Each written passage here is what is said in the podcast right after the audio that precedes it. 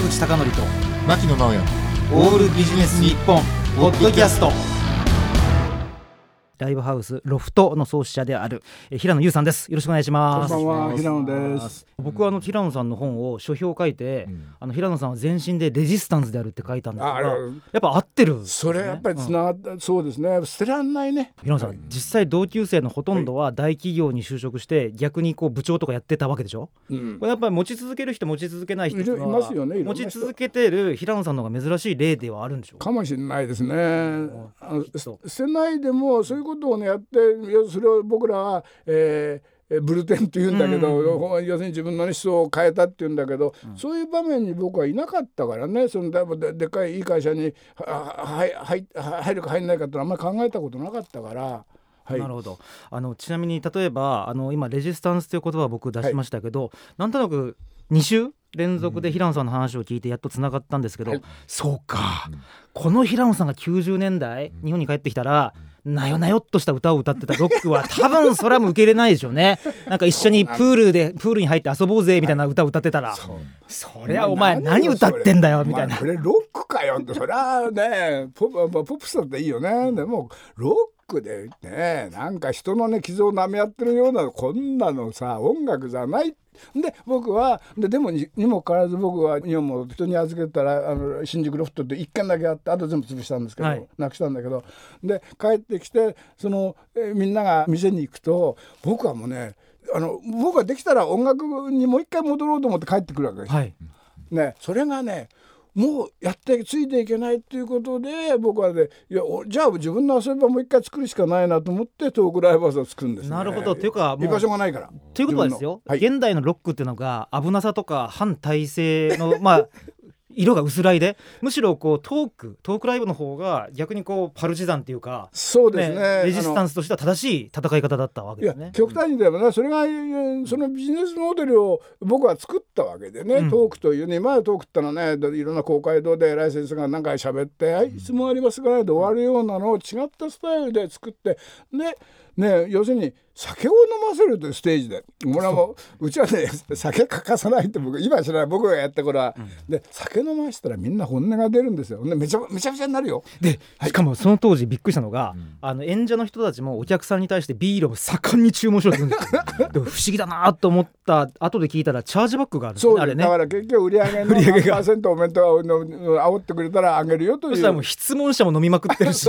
全員もうめちゃくちゃなこう発言と質問になって奥崎健三さんとかって多分、ね、会長がいなかったらあごめんなさい。平野さんがいなかったら出てくれてないでしょあれ。まあね難しいけどねまあ僕は奥崎っていうのはもう本当生き生きて信号を見た人わかるけどもすごいもう原和夫さんでしたっけ？でもこういう人の話聞いてみたいじゃないですか。聞いてみたかった。そうでしょ？いや僕ちょっとね知った時にはもう残念ながらお亡くなりになってたんですけど僕は新宿のヤクザをね強引にね乗っけたんですよステージ。に。んでねこれだってもうね緊張したけどねヤクザの話聞いてみたいじゃないそんで質問受けるんですよ。ほんでもうお客がねどういうしのぎしてんですかとか平気で聞くわけじゃないですか。い。や僕ね平野さん僕が衝撃を受けたのが、はい。宝島だったかな、はい。なんかの雑誌でロフトの取材があったんですよ、であの会長あ平野さんがあの反日本の映画を上映するんですけどお客さん全員右翼だけを集めてやるっていう。それは。すごいことをこの人やるなと思って。震えてしまいましたもん。あこれはええ。結構ね、自分自分のメモリアルなんだけども、要するに「靖国」という映画がありまして、ほんで右翼の人人たちがみんなねその映画館行ってスクリーンを切り刻むわけじゃないですか。僕はその時一水会というね新右翼の鈴鈴木木邦夫さんと仲良かったんで、これ今のね右翼は多分ね靖国見てないだろうと。で要するにその一水会を通じてですけども全国の右翼にうちでこの映画タダで見せると。来いよと。で全部小説を送ったんですよ右翼に。来ましたいっぱい。そこで討論があって 僕そこで司会してたんだけど。いや僕ね衝撃的だったのが、右翼の人が満席の中で身をひしめ合って座ってるっていう姿があまりにも衝撃的で。ああれもねあれはびっくりしましたね。もねもう僕以外できないだろうねいやあれもう勇気がないです。それをする。だってさ、ね、やつらはさ、ね、映画を見てないのにさこの映画許せないってちょっと待てよっていう話 ですね。それはその後の後部というね、はいはい。にもつながった話ですけどね、はい。社会派ドキュメンタリー、社会派ドキュメンタリーで。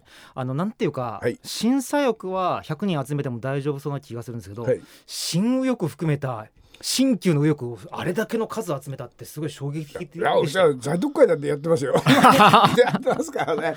本当に。喧嘩になるんですよ、でトークライブで要するにね、もう俺は言いたいのはこう予定調和でねうまくうまくやろうと思ったらねつまんないんです。よやっぱり何が起こるか分かんないの。俺はさっきのライブハウスもそうですけども、要するに何が起こるか分かんないというところでねライブ空間と成立するわけで、初めっからねもうケツカッチンまで決めてね全部決めてごちこちでやんだったらもうどっかでやれよという。どっかでやれよと、はい。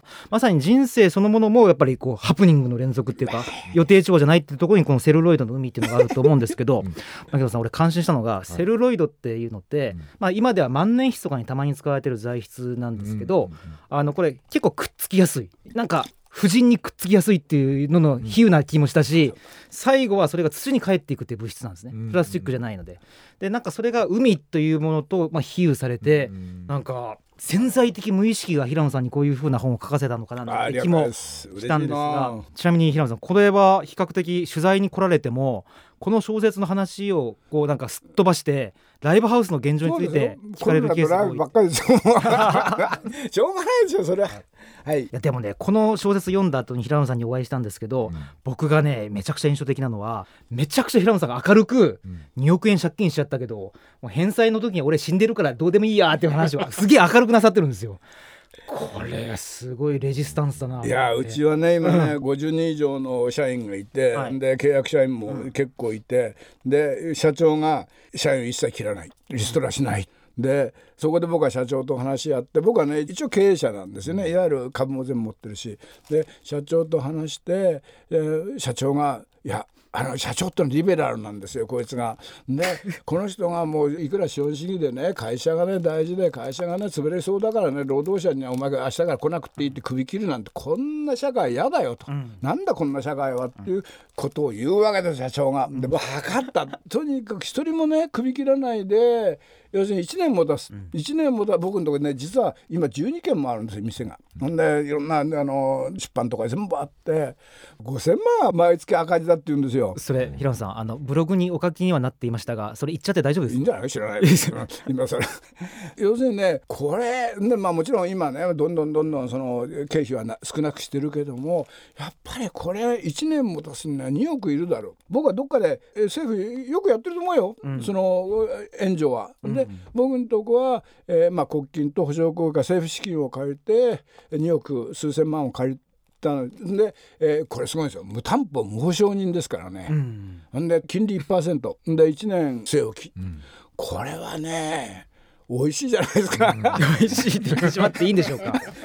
ちょっとでももうあまりにも度肝抜かれたのが平野さんが貸し倒れした時、踏み倒した時にどうなるんだっていうのを銀行に聞いてるのをそのままもうお書きになってて これさすがにオープン化しすぎじゃないかって思いました。よでもあれは逆にあれなんでしょう？ああ書くことによって社員の方がちょっと身が引き締まるというか。どうなんですか？知らないそれは知らないけどとにかく俺はこれはね無担保無償保証人だしこれが返せなくてもおいらの家と土地は捉えることねえなと思ったらあとはどうやって逃げ切るかと思うわけじゃないですか。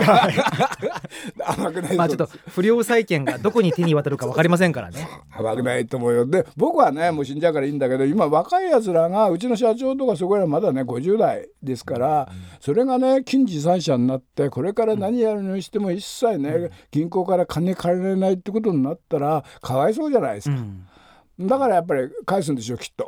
と まあでもまあ平野さんも何らかお考えになるでしょうから、ちなみに平野さん最後、はい。あのリスナーの方にはい。セルロイドの海とライブハウスのロフト青春期、はい。この番組で知った人もいると思うので一言ずつなんか推薦というかお言葉をいただければ。どうですかね。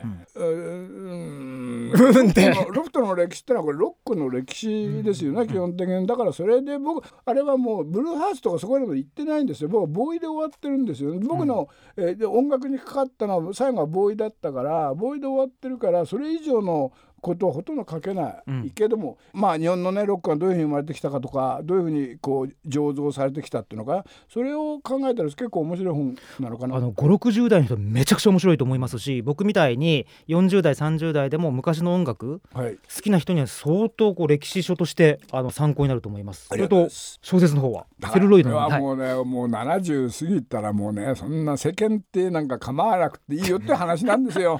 冗談じゃないよと。冗談じゃないよ。死んじゃうんんだからもうもうのあとはもう余裕になるしかないんだから、もう70の時ぐらいね突っ張んないとダメだよというねそれはかみさんとか子供とかいろんなあるでしょ。そんなの全部飛ばせよというのは僕の。飛ばせよはい、飛ば全身せなきゃ新しい時代新しい自分は生まれない本当かな。全身小説家という言葉がありましたけど全身ロッカーという平野さんねはい。最後のご紹介したいと思います。はい。残念ながらすいません、お時間が来てしまいました、えっ、と最後に何か平野さんの方から一言お願いしたいと思いますがいかがでしょうか？どうなんでしょうね。でこの社今の世の中をどう見るかぐらいしかないですよね。どうすんの？この日本で。コロナ後どうすんの？っていうのをみんな一人一人に突きつけられてる話だから。で僕は要するに日本人がどういうことを選び取ってどういう時代になっていくのを見てみたいというね。それはありますね。あのでコロナでもういろんな価値観とかそこらが全部ぶっ壊れた時にもこれ丸崩しじゃないけど破壊の中からね、ん。要するに新しいものが生まれるということまで含めたらひょっとしたら面白い世界になるかもしれない。最後歴史構造主義発言までいただきましたありがとうござい。ますライブハウスロフトの創始者であるえー平野優さんでした。ありがとうございました。ありがとうございました